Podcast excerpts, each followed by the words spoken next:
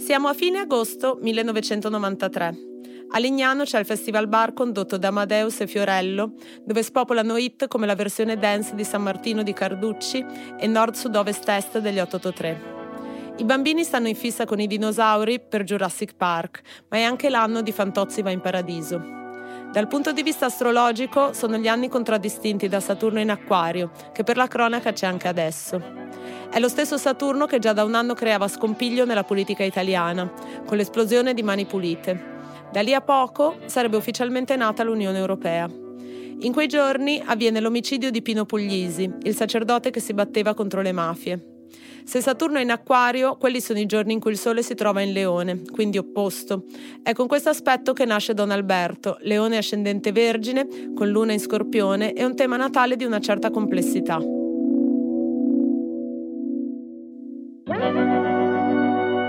Io sono Lumpa, la famosa astrologa. E questo è Sapevamo sarebbe successo, un podcast di Vice in cui ci facciamo guidare dai pianeti e raccontiamo la storia personale e i tratti universali di chi ce l'ha fatta. Ospite di questa puntata, Don Alberto. Tu hai qualche ricordo del novantatré? Cioè, non ricordo per di quando eri piccolo, ma riconosci qualcuna di queste storie che ho raccontato o comunque hai qualche nozione dell'anno della tua nascita? Beh, intanto grazie perché ho fatto memoria di cose che avevo rimosso dalla mia vita e invece però, eh, adesso che me le hai fatte ricordare, sono state importanti. Allora, Nord, Sud, Ovest, Est, me la ricordo, i dinosauri, io da piccolo ero in fissa con i dinosauri, andavo in giro per casa facendo il Velociraptor, queste cose qui, guardavo tutti i cartoni animati del, della Valle Incantata, non so se... Io mh, sono stata traumatizzata dalla Valle Incantata, piedino, non ho finito lì, di vederlo eh, perché c'erano i genitori morti, cioè quando c'erano genitori che morivano non riuscivo a finire di vedere il cartone da piccola. E mentre le altre cose forse le ho recuperate dopo quando sono cresciuto, però me le sono trovate, cose importanti eh, anche eh, l'Unione Europea. Eh, Pino Puglisi poi l'ho, l'ho, l'ho recuperato quando sono diventato più grandicello, quando sono entrato in seminario. Eh, che annata, eh, novantatré. Hai cognizione dell'astrologia? Hai un'opinione circa l'astrologia? Sai qualcosa di astrologia? È vero che è un momento in cui comunque c'è, mol- c'è un crescente interesse per la spiritualità, per cui molti arrivano all'astrologia e sai, molte persone diciamo pensano che tra, diciamo, tra astrologa e prete si litighi. Ehm, cioè me l'aspettavo, nel senso che sebbene eh, si, ci sia una certa critica sul mondo, su, sulla religione, noi siamo corpo, anima e spirito e lo spirito ha bisogno di essere curato, guardato, ascoltato e eh, se non c'è la religione che dà risposte a queste domande, l'uomo consapevolmente o inconsapevolmente andrà a cercare da altre parti. Detto ciò, io non so niente di astrologia, per cui sono molto curioso di sapere eh, questa disciplina, poi come possa aiutarmi a, come dire, tracciare delle coordinate dentro cui leggere la mia vita. Tu sei nato l'ultimo giorno in cui il Sole era in Leone, quindi sei ufficialmente Leone. Se vuoi sapere chi condivide la tua data di nascita, beh, non dello stesso anno, però tipo Claude Debussy e Papa Leone dodicesimo, che però era del Settecento, quindi... Interessante. Ho cercato un Papa nato l'ultimo giorno. Beh, infatti anche tu potresti chiamarti Leone perché se è del Leone spaccherebbe. E, però hai questo sole... Come figlio di Fedez. E eh, vedi?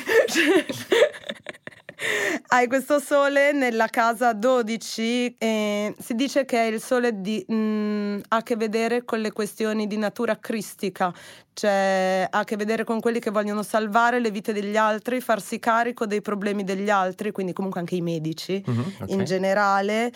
E sono in qualche modo anche portati al sacrificio, comunque al volersi fare carico dei problemi altrui, e hanno delle caratteristiche abbastanza di stranezza e spesso corrisponde anche persone abbastanza o introverse o portate un pochettino a vivere in disparte rispetto alla loro comunità di appartenenza. Hai, hai cognizione di questo tipo di alienazione rispetto alla realtà?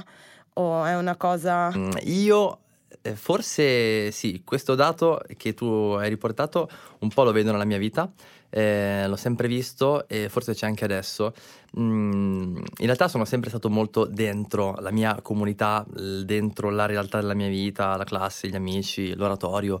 Eh, d'altra parte però ho sempre percepito dentro di me una sorta di... Eh, forse ero un po' più maturo degli altri. Da, da, da, da ragazzino, eh, da adolescente, forse mh, pensavo in maniera molto veloce, sentivo la vita in maniera molto, molto intensa e non sempre le persone intorno a me con cui condividevo la quotidianità eh, avevano la stessa linea d'onda su cui mi muovevo io.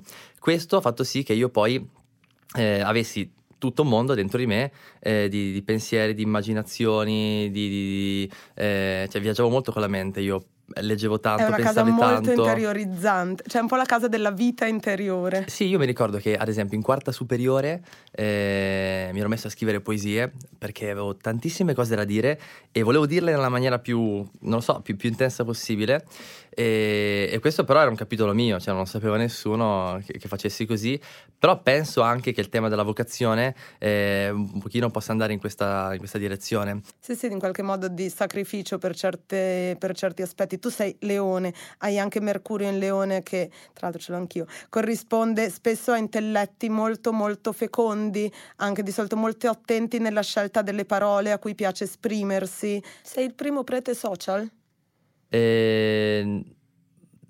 Mm, non lo so, eh, beh no, in, in altre parti del mondo questa cosa okay. è già accaduta, in America okay, soprattutto, sì. Ma se gli americani sono, sì, arrivano sì. prima su ogni cosa, quindi già là questa cosa eh, accapitava e qui boh, è capitata, forse eh, io sono il primo che ha avuto una certa, che è arrivato ad avere una certa visibilità di un certo tipo, però anche altri in realtà, eh, o meglio forse sì, nel senso che ci sono tanti preti famosi, banalmente anche i papi, vescovi famosi, sì, sì. No? Anche perché ormai eh, l'Angelus del Papa è su, mh, sulle reti televisive, al telegiornale si parla di quello che ca- capita nella chiesa, per cui queste persone sono famose, però forse sono il primo che in maniera naturale ha usato i social come strumento per, di, di evangelizzazione, come luogo in cui io faccio il prete. E che reazioni ha avuto quella cosa? Non tanto dal pubblico dei social, ma più dal, diciamo, dagli addetti ai lavori, dalla chiesa, come è stato...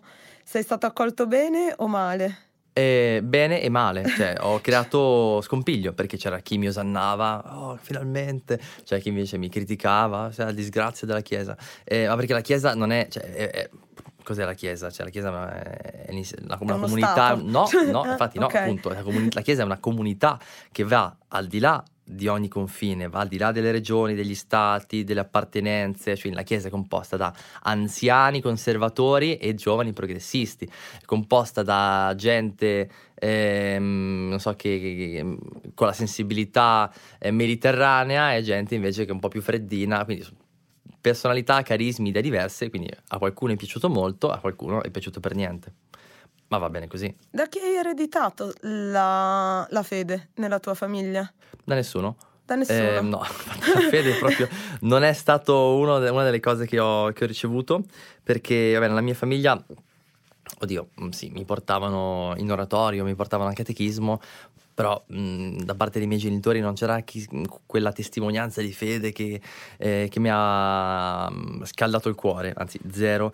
Io eh, ho ricevuto la fede dalla comunità, cioè o meglio eh, ero in vacanza con l'oratorio, eh, settimana di oratorio bella, divertente, con gli amici, ignorante come, però piena di significato, e lì ho incontrato un amico, cioè quell'amico che mi ha cambiato la vita l'ho incontrato lì, e l'amica in realtà lei la conoscevo già, però lì abbiamo stretto un rapporto molto intenso e quei due rapporti mi hanno aperto il cuore perché mi sono raccontato, mi sono sentito ascoltato, capito, compreso, certe cose che non avevo mai detto a nessuno, poi le, le, le ho dette a quelle persone, e, e poi c'è stata un'esperienza di eh, consapevolezza che è stata quella decisiva, quindi l'amicizia ha preparato il, il terreno e poi Dio è entrato in maniera molto netta eh, dentro di me così.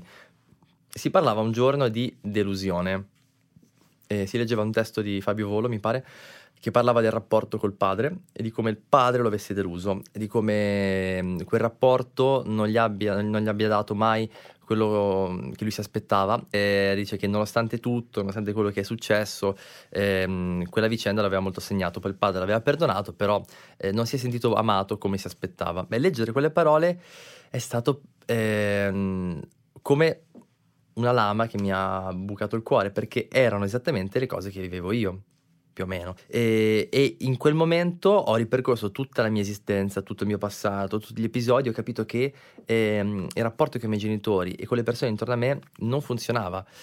E poi il Don ha raccontato la sua esperienza, ed era un'esperienza molto simile alla mia, di rapporto coi genitori Mm, non pienamente realizzato. Allora lì sono andato in crisi nera e mi ha fatto molto male questo. D'altra parte è stato aprire delle ferite che da tempo erano cicatrizzate. Allora ho chiesto di confessarmi, mi sono confessato. È stata una confessione in- lunghissima, mi ricordo, in cui ho detto proprio tutto, in cui ho tirato fuori cose che ma, pensavo di non aver neanche dentro.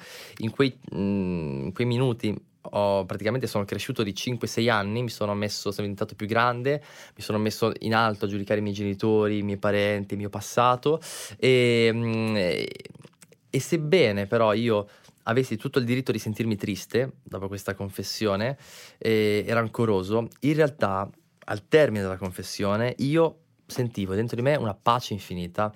Avevo detto, avevo confessato di non sentirmi amato, io però in quel momento mi sentivo profondamente amato, come mai nella mia vita. E questo mi ha svoltato, per cui poi sono tornato a casa alla vacanza ed ero un'altra persona, cioè ero felice, la gente non mi riconosceva, cioè, gli amici miei non capivano cosa caspita fosse successo. E allora mille ipotesi, no? Hai fumato, c'hai la ragazza, mille cose. E però io sapevo cioè, che, era, che era no, eh, veramente, no, veramente eh, perché io prima ero veramente un po', un po' chiusino, un po' ero un po' timido, e invece dopo sono diventato mh, molto estroverso. Però non ho attribuito a Dio subito tutto questo. Eh, tornato alla vacanza avevo dentro di me una grande gratitudine. mi, mi ricordo che ho scritto una lettera a tutti i partecipanti della vacanza, sessanta persone, ci ho messo una settimana, perché a tutti ho, ho detto cose diverse, perché avevo dentro di me una gioia, un amore grandissimo che volevo restituire. Eh, poi passa l'estate, eh, inizia la scuola, mi innamoro di una mia compagna di classe, una, stata forse la cotta più potente, però lei era la più bella, fidanzata con uno più grande da fuori, irraggiungibile, per cui ciao. Eh, però ehm, se da una parte avevo questa ragazza nel cuore, d'altra parte c'era un'altra roba dentro di me, una sorta di, di, di, di non lo so, presentimento di presenza, di una roba che non volevo guardare in faccia, che sentivo ma non, non capivo cosa fosse. Eh, sta di fatto che io eh, ho iniziato a farmi domande sulla vita, il senso della vita, ma la felicità cos'è, l'amore, Dio. Quando tornavo a casa da scuola stanco con le cuffiette dopo due ore di educazione fisica, guardavo fuori dal finestrino, la testa vagava e finiva su Dio, cioè quando non pensavo a niente pensavo a Dio. Eh, E mi ricordo che tutto questo ha creato una grossa tensione, perché c'era da una parte questa ragazza, d'altra parte Dio, eh, che andavano in conflitto. E mi ricordo una sera ero a letto, non riuscivo a dormire perché ero pieno di pensieri contrastanti, e a un certo punto spalanco gli occhi e ad alta voce mi domando: ma se la grande facessi il prete? E lì mi sono fregato, perché poi ci ho pensato seriamente e ho iniziato a pregare, perché prima non pregavo. Ho iniziato a leggere il Vangelo, non l'avevo mai letto, ho iniziato a fare silenzio, prendendomi dei tempi a fine giornata, custoditi, e questa è stata una rivoluzione potentissima per la mia vita. E, e lì mi sono innamorato. Io ho vissuto gli anni di quarta, quinta superiore, da innam- ero più innamorato dei miei compagni fidanzati, ma, ma, ma senza paragone proprio. Scrivevo poesie, mh, ero pieno di, di tempo, energie, voglia di vivere per gli altri, eh, volevo spaccare il mondo, volevo dare la vita, ero pieno, ero pieno di, di, di grazia. E c'è stato un momento in cui hai avuto il down? Eh, no. Ok. Cioè, per ora non è ancora arrivato. Spero. Però arriverà, cioè quando anche dovessi arrivare. Cioè, beh, una sfida è come, cioè, credo che faccia parte. Fa del parte percorso. Della vita. Sì, sì, eh, ma arriverà, sì. Io sono sicuro che arriverà. E, e forse è giusto così, mette alla prova. Però in quel momento era giusto che io fossi innamorato, appunto, come l'innamoramento. Eh, non è come eh, l'amore dopo trenta anni di matrimonio, ed è giusto che sia diverso. E io ero innamorato. E quindi tutto però nasce da questa esperienza di profonda consapevolezza, di crisi. Eh, quelle ferite sono poi diventate come delle, delle feritoie, di passaggi, dove io ho fatto esperienza dell'amore di Dio, che prima nella mia vita non avevo mai neanche assaggiato. Quindi là l'ha dato Fabio Volo. È stata la non mano gli ho, di non gliel'ho mai Volo. detto, mm, potrei scrivergli. Adesso eh. lo scoprirà. E parliamo di genitori, un discorso che mi piace molto, e di famiglia. Sicuramente ti dà questo sole in leone tuo papà, e se devo immaginarmi che tipo era, vabbè, lavoratore, non fortunatissimo nella vita, devo dire, e... mentre invece sembra il soggetto più espansivo, dinamico e magari anche più le... più legata alla capacità di stare con gli altri e di muoversi, di far succedere le cose, sembra più tua mamma. È possibile tutto questo? Ti ritrovi in qualche eh sì, un modo? Sì, un pochino è vero. Eh, eh. Papà, eh, entrambi vengono da una famiglia contadina, eh, dello stesso paesino del Veneto, quindi cresciuti eh, in, eh, in grande povertà, in un contesto di povertà eh, dove bisognava portare a casa il pane tutti i giorni, l'orto, gli animali, eh, un contesto davvero molto rurale. Eh, i loro nonni hanno fatto la guerra, per cui eh, è il periodo mh, come dire, di, di ripartenza dopo la grande crisi del, di metà secolo. E quindi questo ha portato anche delle, delle implicazioni a livello, a livello relazionale, a livello genitoriale, a livello dei rapporti con i fratelli, sorelle, parenti, eccetera, eccetera. Cioè, sono stati due che hanno dovuto rimboccarsi le maniche e, e tirarsi insieme. Poi, quando appena hanno potuto, si sono trasferiti, sono scappati, diciamo, e sono venuti al nord. Che lavoro faceva tuo papà? Io non, francamente non so niente del lavoro di mio padre. Ah, Pensandoci ecco. adesso non mi sono mai interessato di quello che facesse al lavoro. Vabbè, lui faceva magazziniere d'altra sì, parte, sì. no? E... E spostava cose col muletto, e per cui io mi dicevo non è che c'è tanto da dire, cioè non è che gli faccio neanche domande, però effettivamente non mi sono mai interessato. Ma lui era un introverso un po'? Molto, eh. molto, molto introverso. Infatti beh, non ho mai avuto grandi spazi di, di dialogo con, eh, con mio padre. Cioè sì, però... sempre su cose magari di vita quotidiana, e per cui il tema lavorativo, il tema di cosa facesse nella sua vita, al di là di quello che vedevo io, cioè, mi rendo conto che non mi ha mai interessato. Ok. Tua madre sembra quella più estrovertita, sì, no, diciamo. Con madre, sì, con mamma, cioè... cioè, mia madre c'era più, più dialogo, un po' più di quotidianità vissuta, anche perché c'era più tempo insieme. Ehm... Nonni. Vorrei parlare di nonni, nel senso che tu sembri molto impattato da questioni di nonni, ma non saprei definire da chi e quali, e direi che il nonno dalla parte di tuo padre non era un suo grande sostenitore, mentre il nonno dalla parte di tua madre sembra un soggetto più semplice, però tu in qualche modo sembri prendere delle cose da qualcuno di loro, ma faccio fatica a definire chi e cosa e quali. Che ricordi hai dei nonni? Allora, i nonni... A, chi, a quale pensi di somigliare di più? Cioè la cosa dei rapporti sociali, del fatto che tu sei bravo a conquistarne, guadagnarne, quello viene da un nonno ma non so chi. Allora, il nonno, i nonni da parte di papà li ho vissuti poco, perché mio nonno paterno è morto quando ero molto molto molto piccolo, per cui ho qualche ricordo sfumato, qualche fotografia, ero proprio piccolo.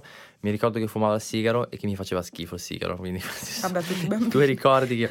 e, mentre mia nonna paterna un pochino di più, però eh, i nonni per me sono sempre stati i nonni di eh, i genitori di mamma. Cioè, quando andavamo a Crispino eh, andavamo nella casa dei nonni materni, eh, loro sono vissuti entrambi mh, più a lungo. Ora mia nonna è ancora viva, nonno è già morto. Oh, wow. E mh, loro avevano una grande casa di campagna in mezzo ai campi, con l'orto, eh, le galline, i tacchini, le mucche, un sacco di spazio, eh, per me era un paradiso.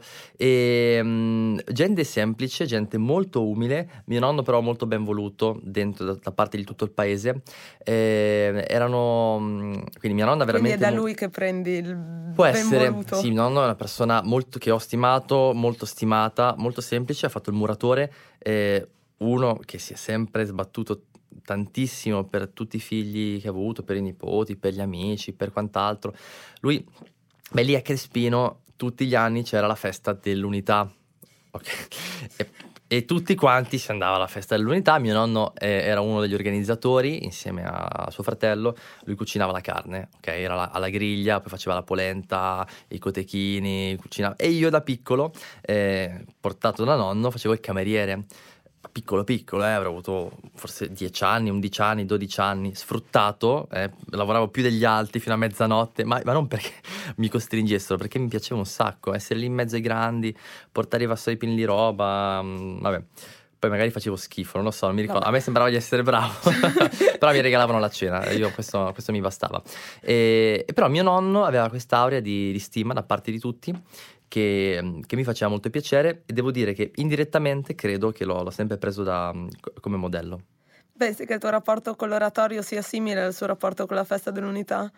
Con la festa dell'unità e con tutto il paesino, perché poi era un paesino di poche persone. Beh sì, lui era sicuramente uno molto attivo, soprattutto quando era giovane. Lui faceva il muratore, per cui aggiustava cose, aiutava la gente. Sì, sì, sì, sì. E... Hai Marte congiunto a Giove nella seconda casa in bilancia. Sono due aspetti molto fortunati per le capacità di natura lavorativa e economica. Marte in seconda casa è di chi si dà veramente da fare, cioè mette la sua energia continuamente eh, al servizio di ottenere cose, diciamo. Sono persone di solito che si sbattono molto, e sono due pianeti che aiutano la fama in qualche modo, la fama e bilancia, diciamocelo. Come li vivi? Come, come funziona per te questa, questo aspetto? Mi sono sempre fatto il fondoschiena, diciamo, eh... Eh, scuola ad esempio, innanzitutto, e ho fatto il liceo classico, quindi già il liceo classico Eh, anche studia. Chi non vuole studiare deve studiare, e io eh, invece volevo studiare, per cui studiavo tantissimo, soprattutto i primi anni. Mi ricordo i primi anni ero, ero fuori di testa, cioè avevo veramente a cuore di andare bene a scuola, e, ma un po' perché un po' perché mi piaceva. Però ad esempio anche in oratorio, io lì in oratorio ero ehm, sempre in prima linea, pieno di energie, di idee nuove, di iniziative, mi sbattevo. Ero un po' leader eh, di altri animatori, eh, ma perché avevo tanta voglia di fare, e, e soprattutto di fare cose nuove, di fare sempre più in grande. Andavo, volevo sempre andare oltre le possibilità. Questo faceva incazzare gli altri, perché non, a volte non, non ci stavano dietro. Mi ricordo che eh, volevo sempre, ero un po' perfezionista sono, eh. Questo è un difetto che però in realtà a volte mi ha... Crei competizione negli altri? Eh, mio malgrado, forse forse mio malgrado, eh, però ci sta, credo, cioè sono contento, nel senso che se poi questo aiuta a, a, gli altri a puntare sempre più in alto, meglio, no? Quindi eh, e poi mi ricordo verso la, la, la fine del, um, del liceo mi sono forse rinsavito, mi sono normalizzato, ho capito che c'era altro rispetto alla scuola, eh, però non per, cioè, non per questo allora mi sono svaccato a cazzeggiare. Ho detto beh, forse studio un po' meno, eh, però mi sbatto di più su altri fronti, per cui mi sono veramente impegnato su altro, e magari pur di riuscire a far tutto studiavo di notte. Mi ricordo nottate in, after, facevo after per studiare, cioè non per divertirmi, per studiare, perché durante il giorno volevo fare altre cose. E anche in seminario è stata così, e in realtà anche in quest'ultimo periodo, tempo del Covid, eh, dove magari avrei potuto benissimo so, fare giardinaggio, imparare a cucinare, fare l'uncinetto, eh, mi sono messo a lavorare tantissimo, e mh, questo ha portato dei risultati. E sicuramente c'è stato tanto ritorno economico, no, ma cioè, nel senso, ma mh, non è il mio obiettivo, cioè io se mi sbatto non è per fatturare, ma anche perché non, per scelta di vita non ho bisogno di soldi, eh, o meglio, qualora poi arrivassero, poi sono fondi disponibili per essere utilizzati per fare altre cose per le persone. Però un ritorno in termini di, di relazioni, in termini di relazioni, in termini di vita, che da me poi passa agli altri. Se quello che faccio, il mio sbattimento, aiuta altri ad avere più vita, a vivere di più la loro vita, a fare un'esperienza di relazione, di amicizia o di fede maggiore, questo è il mio guadagno. Ho ipotizzato che anni potenzialmente tosti, me lo sono segnato dove è scritto, e fossero, diciamo, la fine del duemilaquattordici e l'inizio del duemilaquindici, diciamo quel momento lì. Tu avevi una quadratura di Saturno sul tuo Sole, che per uno che ha il Sole opposto a Saturno dà qualche forma di, di criticità nel percorso, o magari di criticità alla quale segue un momento di crescita di solito. E che cosa ti ricordi, cosa è successo in quel momento lì della tua vita? Ah, non sono bravo con le date, vuol dire che avevo quanti anni? venti? Ehm, adesso ne hai ventinove. ventitré, e... ventiquattro? Sì. Ok. Allora, lì ero in seminario, Il seminario è durato sei anni per me, dura sei anni, okay, per, per, per quelli tutti. Di Milano, eh. Sì. E, e sono stati anni, allora, io direi che crisi nel senso che ho fatto discernimento, sono stati anni in cui, forse quelli centrali, in cui eh, mi sono messo in gioco molto a livello personale eh, rispetto alla mia vita per capire se effettivamente volessi fare il prete. Eh, certo, uno deve prendere in mano la vita, e quello, quello, quello che è e quello che ha ricevuto e soprattutto la, la, la prospettiva eh, di fare una scelta che duri per sempre. E quella crisi è stata una crisi molto feconda perché, eh, perché mi ha permesso di entrare dentro me stesso, entrare dentro la mia vocazione e, e capire cosa fare. Quindi in realtà però non sono stati anni critici. Io, non l'hai vissuta male? No, no, no, no, no, io ho vissuto molto bene. Io, grazie a Dio, pff, sono, sono felice, cioè non faccio fatica a trovare dei momenti della vita che, drammatici. Cioè, sebbene, sebbene... Un momento simile allora e adesso. Ah, comunque ecco. È in arrivo. Ah, sì, questo... Senti un parallelismo? Sicuramente sì, questi anni sono molto critici, nel senso che c'è in gioco la vita. Io mi rendo conto che mh, anche rispetto a quello che sto facendo, come sto, come sto facendo il prete, eh, questa cosa è, è di rottura. E sta aprendo tante prospettive per me, per la Chiesa, per le persone che conosco, e questi passaggi non sono mai indolori, nel senso che appunto le novità, proprio perché sono novità e sono nuove, destabilizzano attorno Fanno a sé. Paura. Io quindi sento che c'è tanta destabilizzazione dentro quello che faccio, eh, per come la gente magari reagisce, e quindi questo, questo mi ritorna indietro. Detto ciò, comunque, mh, queste criticità, queste fatiche, ehm, ho la grazia di poterle vivere bene, non so come dire, cioè di fondo c'è tanta serenità che mi permette poi di stare davanti al, ai problemi, alle, alle, alle difficoltà che poi ci sono, cioè magari la salute non mia, ma di, di, di parenti che, che vacilla, papà in particolare, per piuttosto eh. menate varie, perché perché ci sono incomprensioni, ci sono, però di fondo c'è una serenità che mi permette di stare davanti a tutto nella pace. Si dice che chi ha il sole in dodicesima casa, la parte migliore della sua vita sia l'ultima, e quindi mi domando come, come ti vedi da anziano? Wow. Eh, questa è la tipica domanda è, qui, che fanno nelle interviste, tipo e poi cosa metti in valigia? Eh, qui veramente eh. Eh, non, ho, non ho idea, cioè perché la, la forbice è piuttosto ampia. Potrei essere stato, magari mi mandano in qualche paesino sperduto senza rete wifi, faccio le faccio Beh, l'eremita. Vabbè, penso che ci sarà il wifi ovunque. Speriamo.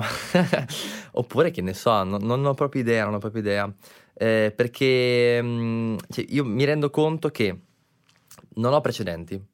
Penali. Io non ho precedenti. No, no. anche, anche quello. Però eh, adesso dico una cosa che può sembrare presuntuosa. Eh, Tanto è Mercurio in Leone, e allora va bene. Anch'io. Eh. Io in questi giorni pensavo, leggevo la vita di tanti santi del passato, di quelli che hanno fatto la storia, Ignazio di Loiola, Don Bosco, San Francesco. Dico potenzialmente, potenzialmente. Io potrei essere san- santo quanto loro, io e i miei ragazzi, cioè noi, i cristiani potrebbero essere santi tanto quanto questi santi giganteschi. L'unica grossa e irriducibile differenza fra loro e noi non è la santità possibile in potenza, ma sono i social, cioè loro non ce li avevano, va bene? Quindi quello che hanno fatto chiaramente eh, l'hanno fatto in maniera diversa, e quello che noi potremmo fare oggi in questo secolo sarà strutturalmente diverso rispetto a quello che potevano fare loro. Quindi al di là di quanto sarò santo, di come sarò santo, questa è una battaglia quotidiana, eh, la sfida è capire come essere santo in questo mondo con questi social, e però non ho precedenti, cioè come si fa? Sì, boh, sì. Non lo so. Quindi cosa potrà nascere? Boh, non lo so. Come sarà la Chiesa adesso? Boh, non lo so. Quindi come mi vedrò da, da, tra venti, trenta, quaranta anni, spero di più, non lo so francamente, perché mh, sono, io e altri siamo proprio forse davanti eh, in un processo di cambiamento che è davvero inedito. Ma tu non sogni mai di diventare papa? Spero di no, io spero proprio di non diventarlo perché, perché sarebbe troppa... una grossa menata. Ma io sì, penso eh? che il papa è la persona con più responsabilità al mondo, cioè non... Ciao, adesso quanti anni c'ha papà? ottanta e rotti, e... penso a mio nonno, alla sua età, no, sicuramente aveva altri, pro- altri programmi, altri problemi nelle sue giornate, e, um, è una grande responsabilità, e, è un dono che ha ricevuto, una chiamata al martirio sicuramente, E, non lo so, io faccio quello che mi farò, quello che mi verrà chiesto. Sì, sì, però pensi più a santo che a papa. Sì, sì, certo. Sì, sì, assolutamente. Al carisma prima che al ruolo, diciamo così. Grazie. No, grazie a voi, grazie. È stato un appuntamento veramente divertente. Bello. Ho imparato un sacco di cose, io non so, cioè, cioè. veramente non sapevo niente. Interessante. Ehm, Mi informerò. Grazie, sono contenta.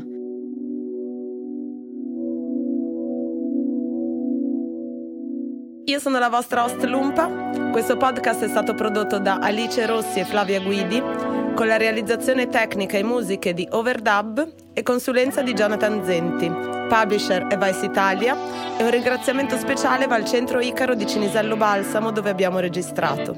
Ricordati di iscriverti al podcast, di lasciare una recensione su Apple, di condividere l'episodio e segui Vice su Instagram e TikTok.